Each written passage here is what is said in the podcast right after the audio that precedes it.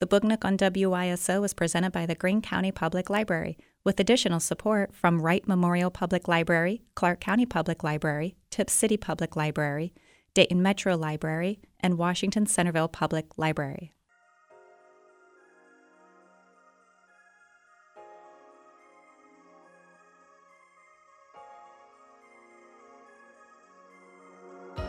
Hello, welcome to the Book Nook on WYSO. I'm Vick Mickunas, and it's my pleasure to welcome Jo Ann Kiser to the studio. She's got a new novel out. It's her first novel. It's called A Young Woman from the Provinces. Welcome back to the program. Well, thank you. It's good to be here. I had you on for your story collection, which came out a year ago or, or so, and uh, it's called The Guitar Player and Other Songs of Exile. So that prepared me for your novel. In fact, as I was reading the novel, and we get to a section where the aunt is taking them out blackberry picking, I had a sense of deja vu. Yes, because there is a story in the story collection called Blackberry. I think Blackberry Picking. It's been a while since Mhm. I've looked at it. Yep. Yeah. And that is, that particular incident is based on a true incident that one of my aunts did that. Mm-hmm. And someone sicked the dogs on us. So obviously it made an impression on me. And it's made its way into your story collection and into your novel. How long has this novel been gestating inside you? since about 19 I, i'm not sure when in the fog of history it first occurred to me but i think probably about 1970 so i wrote a sort of semi-memoir at that time realized that i didn't want to do a memoir but i definitely wanted to do kentucky so on and off over a long time the novel's been gestating Over 50 years. And the result, Yeah. it's out now A Young Woman from the Provinces by Jo Ann Kiser.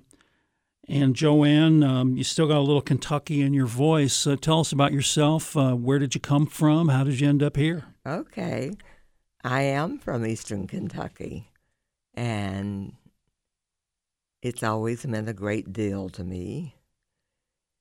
And I moved around a lot. Our family moved, and a lot of the places I mention, although the book's not autobiographical, it's got a lot of autobiographical detail in it. So we lived like in West Virginia and Florida and uh, eventually Ohio. And I went to college in Ohio at Ohio Wesleyan. And uh, then a friend of mine there said, How would you like to go to New York over spring break? And I did, and immediately fell in love with New York. So I lived there for a great many years and worked at the New Yorker, which was fun sometimes and interesting sometimes. And then decided I wanted to do something else with my life. And then I went to Chicago and got my PhD. And your protagonist in the story is a woman named Geneva. Uh, tell us about her. Geneva is a woman in search of a home. She's very much influenced by her childhood that had been left behind. And she's a figure of nostalgia in a lot of ways, I think. And so as she goes to all these places, she's essentially looking for a place that feels like home. Would you say that the timeline, the chronology of her life, tracks fairly closely to yours? It's fairly close, yes. The 1940s to the 1960s, yeah. Mm-hmm. And tell us about her family because we get to know her family really well, particularly her parents and her brother and sister and her extended relatives, her mama and papa. I don't know if I'm pronouncing that right. Mama and Papa, Yeah. yeah. Tell us about the family. Well, it was an extended family in Kentucky, and uh, everybody visited everybody, and you didn't have to have an invitation to go visit each other. You just sort of showed up. And you couldn't go. To, one of the wonderful things when we would go back to visit was is that they would feed us so well as we went from place to place because we'd have a short time in all these places to visit.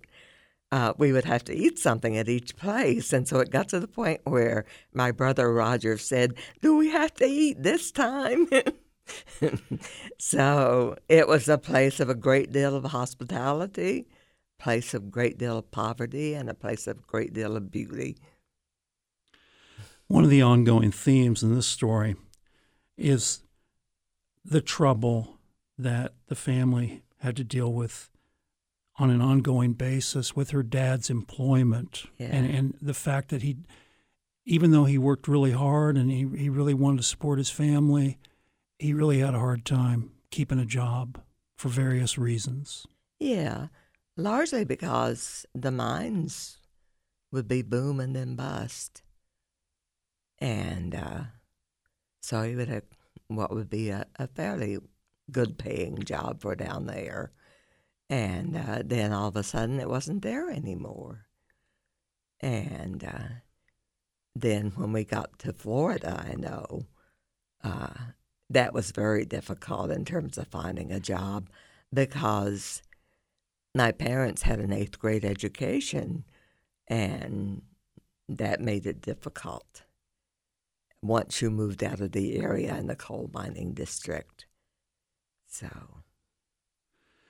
When your fictional family arrives in Florida, the long suffering mother, when, when they pull up to this place that he's arranged, he's gotten a job down there, and, and when they pull up to the place, it's just it's kind of a sad, devastating feeling when when it's she goes, it's a shack and and, yeah. and then they're there, and there's a scene where he's really trying to find a job. He's really trying to be able to keep paying the rent, and um, this couple, this this affluent couple, comes to their house, and this yeah. this is quite a scene. This this really reads like the kind of thing that that could have really happened to someone in your your history in your life. I mean, this couple, the way you portray them, Yeah. they, they are so horrible. They are horrible. And that particular scene never happened. But of course, over the years, there were things to deal with in terms of what I have come to call the mainstream since I've been taught that sword. Geneva really wants to to experience the world. She wants to experience so many things. And throughout the story, she'll hear about somebody or something and it'll be say a writer that that most of us are familiar with and she'll go that's the first time I ever heard of this person. and she, her curiosity is just insatiable. And she loves living in the woods. She loves the beauty of nature. And yet, like you, apparently, when she goes to New York City, she falls in love with this completely different world. oh my goodness, the first time seeing New York, it was just, it really was all that light and all that glitter, and then all those people. And I remember walking down the street and hearing people talk in different languages and so forth. Oh, yes, I definitely fell for the place. And Geneva, she wants to have a taste of wine. She's never had it. She wants to try these foods she's never had. She likes food. As we're going through the story, we hear about a lot of meals, we hear about a lot of food, and she meets all these people, and yet she has a, I would say, a deep insecurity. I think that's true, yes. And in fact, at some point she lands up seeing a psychiatrist and making sense of all of this in some kind of way. Yeah. But it's uh the I think who was it? Is it Fanon who said that there was such a thing as a social neurosis, I think. Frantz Uh, Fanon. Yes. Mhm. And she does. She has a social neurosis. hmm The book is a young woman from the provinces. Jo Ann Kiser wrote it. You're listening to 91.3 WYSO, connecting our community through news, music, and storytelling on the air and online. It's the Book Nook.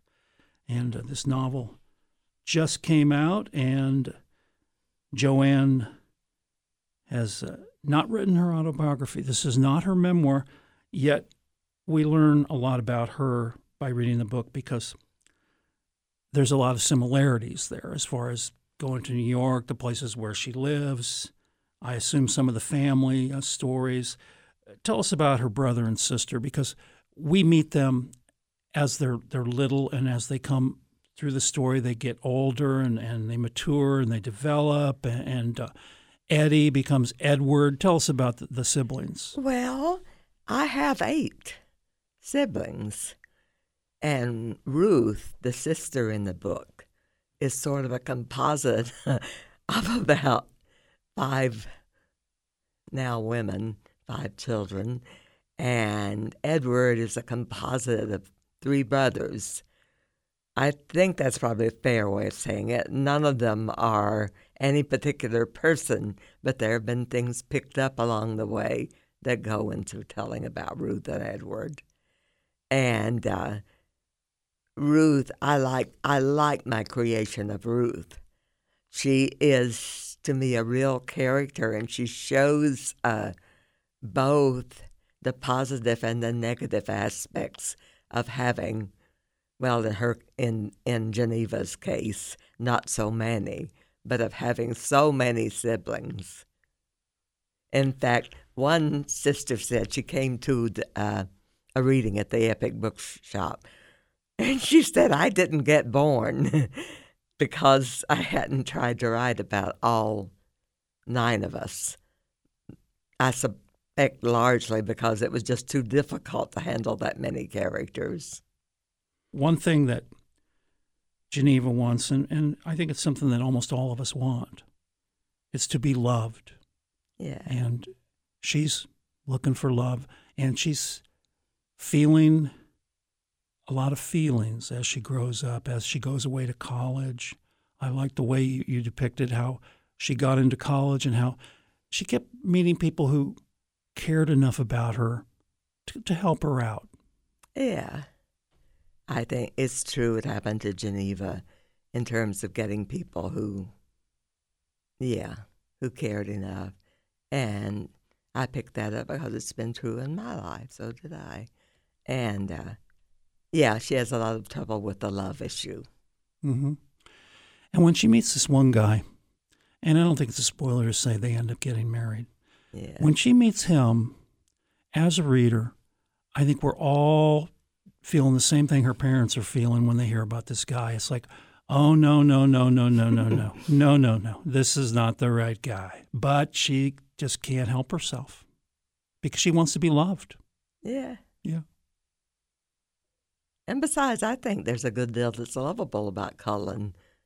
Uh, but certainly stability is not one of them. I, I don't disagree with that. Yeah. Even so, this guy, w- when it starts falling apart, we know long before Geneva does, this is headed to the to the bad place here. This is not going to keep going.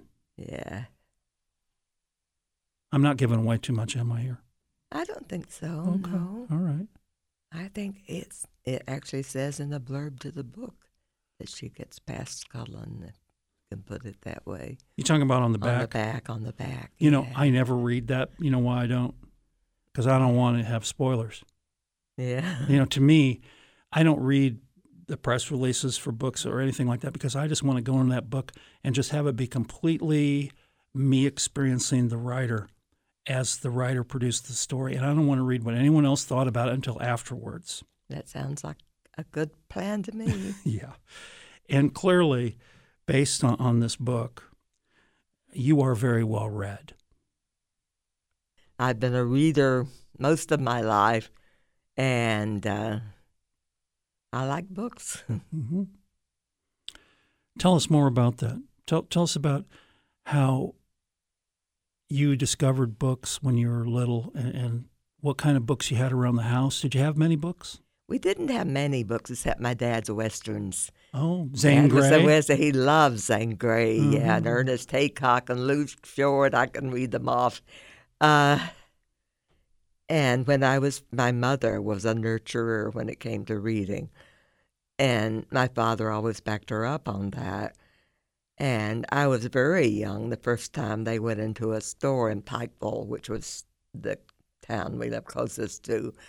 And they said, What do you want? And I went to, I guess, Little Golden Books. And so then my mother would get books. And there was this one wonderful set that had just those stories and Here and Now, which included a guy who lived in New York, I think it was, and who kept walking in every direction, a child trying to find the borders of New York. And uh, there was the Arkansas Bear. That was one of the others in the set. So, yes, and then as we grew older, there were libraries and we made heavy use of the libraries. I'm not the only reader in the family.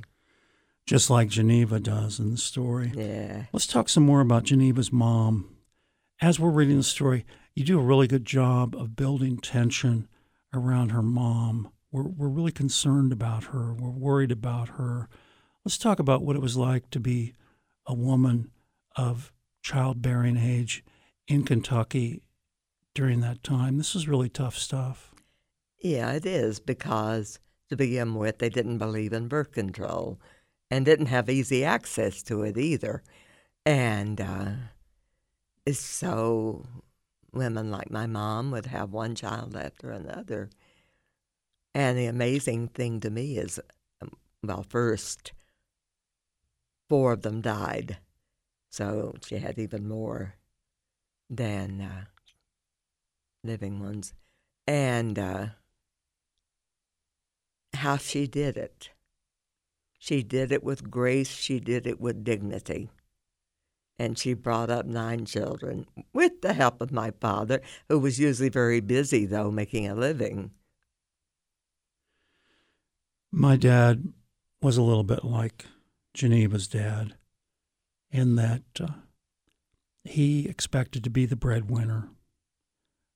One of the, the things that really became a point of contention in their marriage was when my mom was able to develop her own income as an artist, oh, and he great. and he felt threatened by that. Yeah. And in your story, because he's lost a job again, the mother has to go get a job, and she gets a job at a department store. Yeah. And he has a really hard time with this. He he that that old school kind of guy that came up through the depression that has those I hate to call them patriarchal values, but but that's I, that's a term I think that's appropriate. Yeah. He feels threatened by this. He even though they really need the money and he can't find a job, it, it's just really hard for him to take. So I know my own father was quite ambivalent about it that on the one hand, he thought woman's place was in the home, and on the other hand, he had a wife who was interested in the outside, though she didn't get out there all that often, and daughters who were growing up and doing all sorts of different things.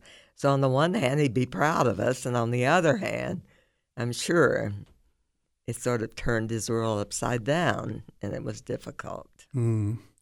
The book is a young woman from the provinces. Jo Ann Kiser wrote it. Geneva, when she uh, goes off to college and, and later on when she's in New York and other places, she now and then will encounter men who pique her interest. And, and she has a rich fantasy life. Yeah, she does, because she'll, she'll get fixed on these particular guys like Krishna the Indian guy. And uh,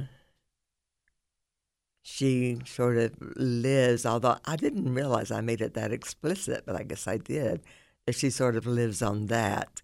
until she gets to New York and gets herself into a situation that, with her own values of the time, which was 60s, early 60s, and coming out of the 50s, was there are some things you just don't do if you're a nice girl. And she had read, as I had read, Grace Livingston Hill, and she never forgave Grace Livingston Hill, and neither did I. Actually, she was probably a very nice woman, and she wrote this whole series of books, uh, oh, sort of middle school, young adult books about nice girls.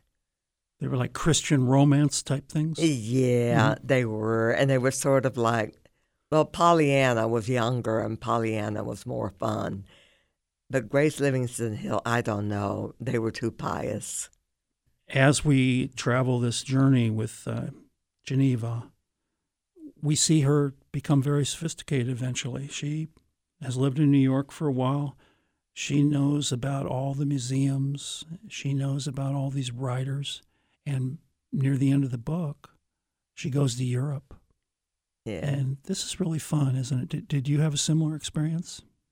I did. Well, not not quite as explicit as sort of coming to an epiphany on it as she does, but uh, yeah, my first time in in uh, Europe, I was supposed to go with my boyfriend at the time, but he was not able to do it for various reasons.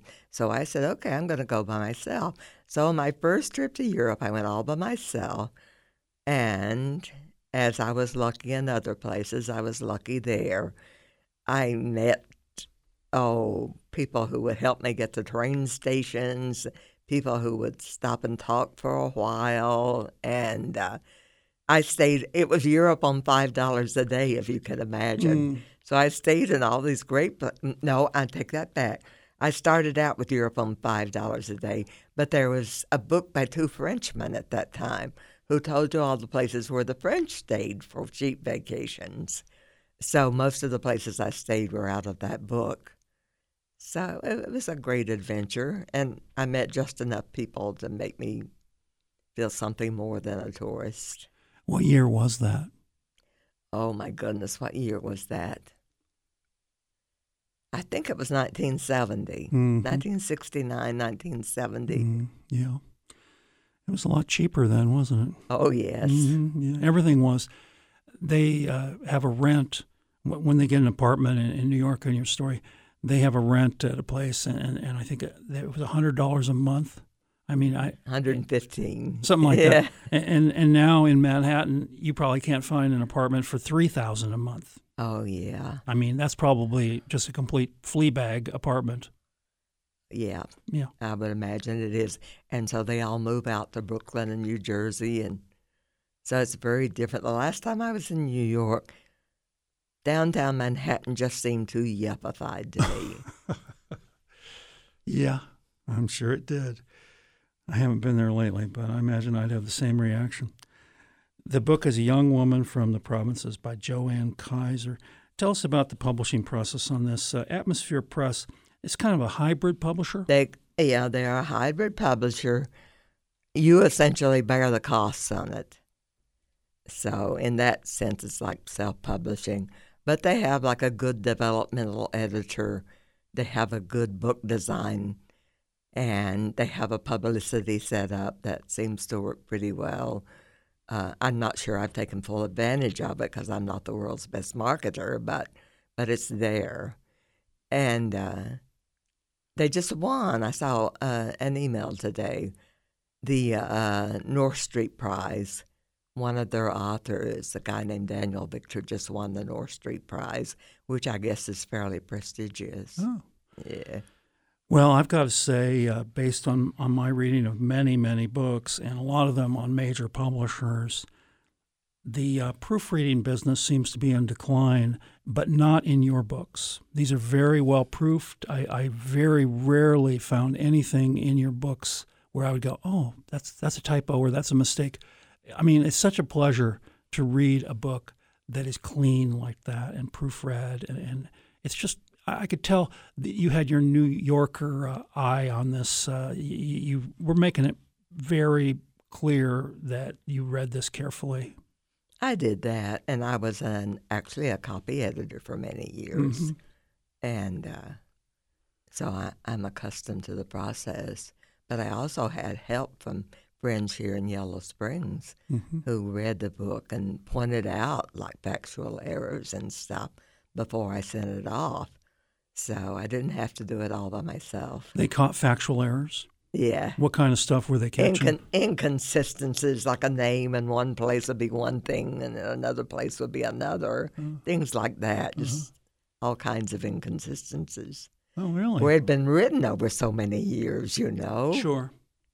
Well, that was very helpful then, wasn't it? Yes, it was. And when they point out a factual error, what would you say? What was your reaction? Like good save or like no? I, Oh, I know. Said thank you, bless you was, was more like it. Think of how embarrassing it would have been to go to press with them. Well, I am a close reader, and I can usually find a factual error in anything because that's just that's how I read, and Yeah. that's okay because it's like the Navajo rug. You want a little imperfection in there. Nothing is perfect. How's it felt to have this book out in the world? You know, I haven't had that much sense of it. Uh, let's see, I read at Epic and I read at the Senior Center. And now I'm doing this interview. But other than that, and I was very glad to get some good reviews, like the Book Life thing. But other than that, it's been kind of a relief. I mean, I want the book to be a great success, of course. But the feeling, probably partially because I'm in Yellow Springs, is that nobody's going to make any big flutter about it, either negative or positive. And so it's like a normal part of life more than it might be in other circumstances. Yeah, you're walking down the street and you're saying, "Hey, my new book is out," and every single person you walk by, if they're local, they're, "Yeah, me too." Yeah. And I'm saying that in the nicest way. That's good. Yeah, because it is kind of amazing to live in a community with so many writers and so many smart people and, and intellectual people and, and academics and, and you name it. I mean, this this is the place. Yeah, I never expected to land up here, but I'm very glad I did. Well, we appreciate the fact that you landed on our program again. Thank you. My guest has been Jo Ann Kiser. Her new book is A Young Woman from the Provinces. And her uh, previous book, we had her on the show for it, was uh, a collection of stories. It's called The Guitar Player and Other Songs of Exile. And if uh, this piqued your interest, listening to her talk about her novel, you can go into our podcast archive at wyso.org and listen to the previous interview. And we will post this one as a podcast uh, eventually as well. Thanks again for your time, Jo Ann. Well, thank you for having me. Once again, the book is A Young Woman from the Provinces by Jo Ann Kiser, who joined us right here at WYSO in Yellow Springs for the Book Nook. I'm Vick Mickunas.